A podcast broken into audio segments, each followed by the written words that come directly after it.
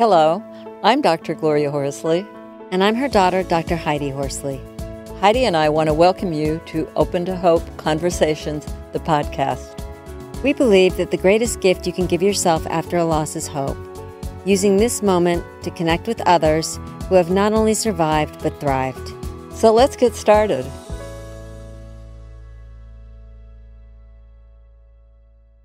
Welcome to the Open to Hope Show. I am your host, Dr. Heidi Horsley, and I'm here today with my co host and sister, Rebecca Horsley Bara. Hi, Rebecca. Hi. So, we are going to be talking about something that's near and dear to your heart because we're going to be talking about alternative grief treatments today. And one the guest that we're going to have on, who I'll introduce in a minute, is a certified yoga therapist and I know that you have owned yoga studios and you're a yoga instructor. So you and Ken have quite a lot in common. Um, Ken Breniman is who our guest is today. Ken is a licensed clinical social worker, near and dear to my heart because I am also a social worker. And he is a certified yoga therapist based in Oakland, California. He offers culturally responsive and trauma informed care with his clients. And he is he does ayahuasca assisted grief therapy. So welcome to the show, Ken. Thank you for this warm welcome. I'm just wondering how you got into the field. I mean, of you know alternative treatment, yoga, therapy in general. Yeah, uh, I'd I'd love to talk very briefly about my first yoga teacher.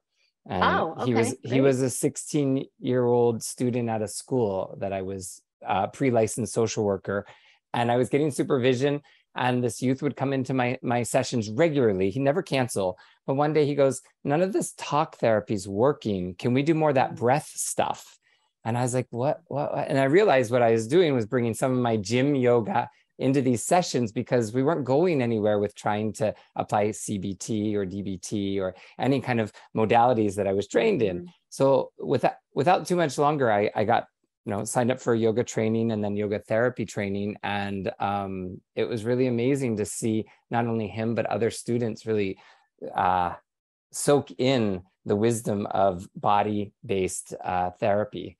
And um, yoga was just that modality that that was near and dear to my heart. If someone wanted to go see somebody like you that was trained in a, being a yoga therapist how would that be different than seeing somebody like me where it's talk therapy i'd say yeah. just right now the three of us are looking at one another's shoulders on up and i think that that's that's a very typical way that we are in talk therapy land and mm-hmm. and with with all due respect like a lot of the times i think totally. the, the the human species is about being up here but we know from trauma based uh, practices and evidence based awareness like the body's talking to the brain and the brain's trying to communicate with the body. So inviting that in in a variety of ways even if we don't even leave the the therapy seats sometimes it's just about rolling the shoulders back and feeling what the heart yeah exactly right? And sometimes it can be a very inviting approach. It doesn't have to be like do this but what is it like when your body does this? And then people can talk about what they notice in their body how did you sort of segue into grief yoga? In any ADEC gathering, I'm often curious when I hear people tell their origin story. And for me, it was that at, at a very young age, I was in kindergarten when my first pet died, and mm-hmm. I was immobilized for about four days. I couldn't go to wow. school. I just was mm-hmm. hit so hard by that loss. And and I also was surrounded by family members that didn't really know what to do with someone that was so I guess, uh, empathically inclined to grieve.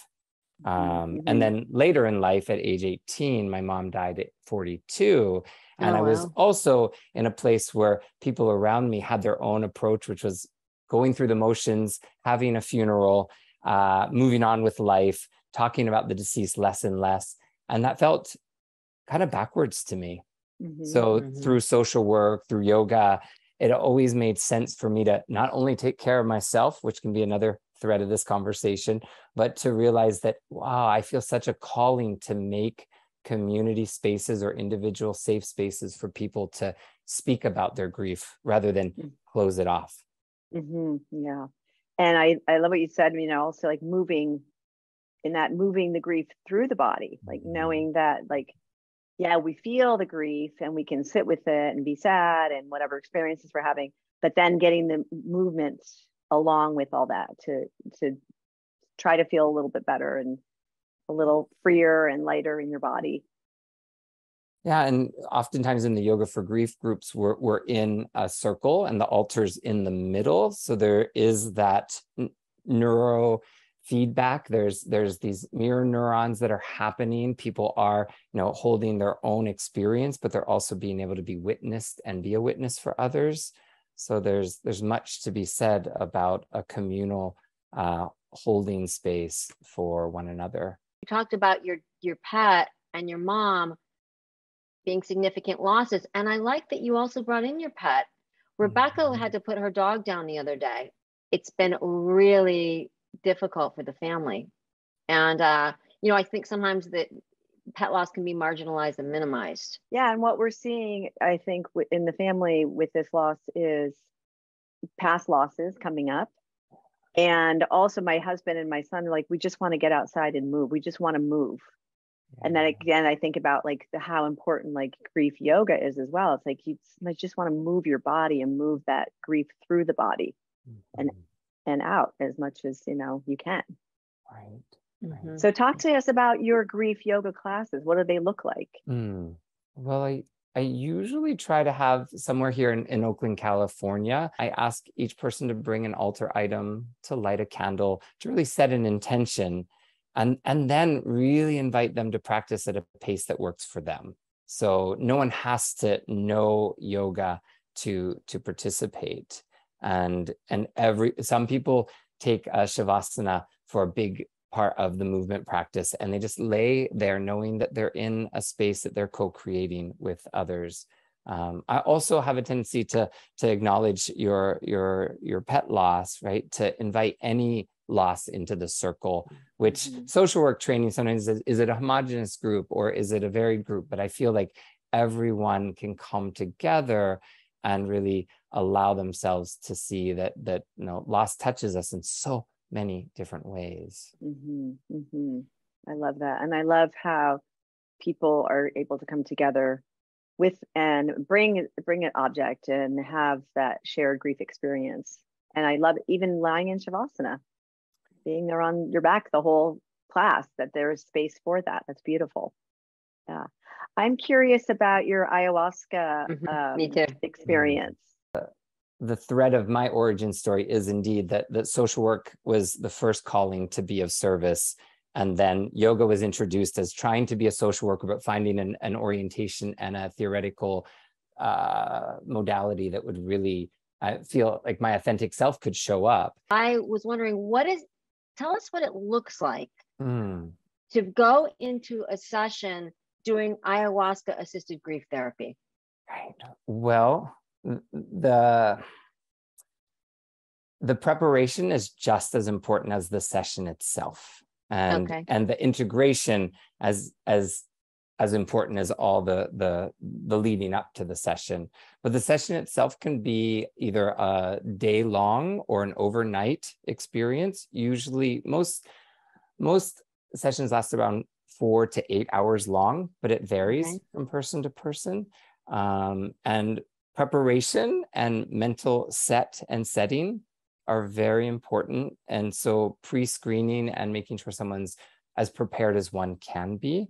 Having a meditation or yoga practice in place is really helpful. But when someone actually sits with the tea, I do find myself to be much more of a space holder than, say, a shamanic practitioner your space holder so you stay with them as they take their journey is that what that means yeah yeah so okay. i would say that by the time someone has agreed to take a plant medicine as a mm-hmm. as a mm-hmm. form of healing they've done enough of their reading enough of their you know ruling out any medical issues taking themselves off of any medications that would interfere with the experience and when they sit I think people that call themselves space holders or guides or or psychedelic assisted therapists, they we allow ourselves a place to to make sure that they feel physically safe, but that they can go inward and do their work.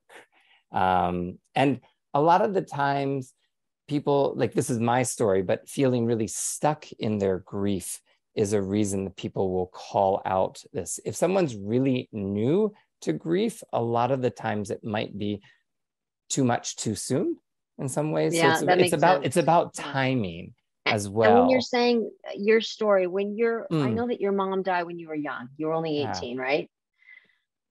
Did you have you yet used any of this for in your own journey to help Mm. you or no? I I find that my years from 18 to about hmm, 35 would Mhm. would fit very well in the new new uh, DSM-5 category prolonged Mm. grief disorder. Wow, Um, while, while I didn't have necessarily the the the strong yearnings, the Mhm. muted or holding back grief and not even Mhm. allowing myself. So at the the time that I I learned about plant medicines, I had tried talk therapy and really couldn't get to some of those places. And so when I sat with ayahuasca for the first time, what I was gifted was uh, a revisiting of some of the times where my mom and I didn't necessarily connect, but I could hold some some compassion and forgiveness for both parties. It's kind of I say that my my stuck grief was like Groundhog Day when Bill Murray keeps Mhm. stepping in the same puddle over and Yeah. over. Why am I doing this? Mhm. um, and getting more frustrated knowing I'm stepping in that same puddle. Uh, I think the ayahuasca journey that sort of shook things up and allowed me to do more ongoing grief therapy was more like Christmas Carol, where I'm I'm guided to see something from my past and looking towards the future and being able to be held in a in a continuum of what it's like to really lean into my feelings about losing my mom. Is it something that is done once? Is it done multiple Mhm. times? when it is more of a um, therapeutic assisted my, my Uh-huh. philosophy is is is this to agree to have one experience integrate that and then make a decision about a f- follow-up experience because Okay. it's it's very difficult to predict how much will show up and giving ample space and reverence for one's body, one's psyche, and the plant medicines. I think that time in between sessions is is the approach I've adopted. Now, I know people travel long distances and will go out of the country, and I think that that allows them almost a retreat-based space. Mm, And yeah. some people will then commit to one day on, one day off, but they're also in a different kind of container. Is there any advice or anything you would say to somebody out there that is stuck, feel stuck right now, like you did Ah, in their grief? I do believe that leaning into an ability to trust that even if that stuckness feels like you can't see much beyond that stuckness, that something is happening. Mhm. so for instance i i wasn't ready to to drop into psychedelics for many years even though i'd heard of them. And in hindsight i can look at that now and realize that that wasn't necessarily stuckness. That was a lot of internal getting ready for something. Mhm.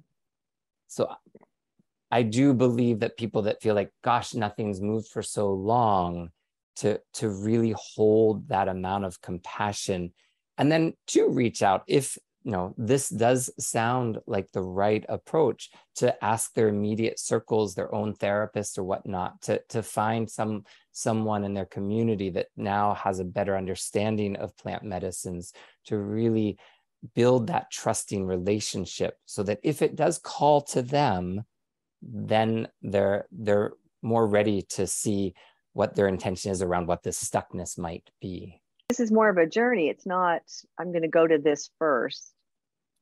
I'm going to, there are many other things I'm going to try and experience.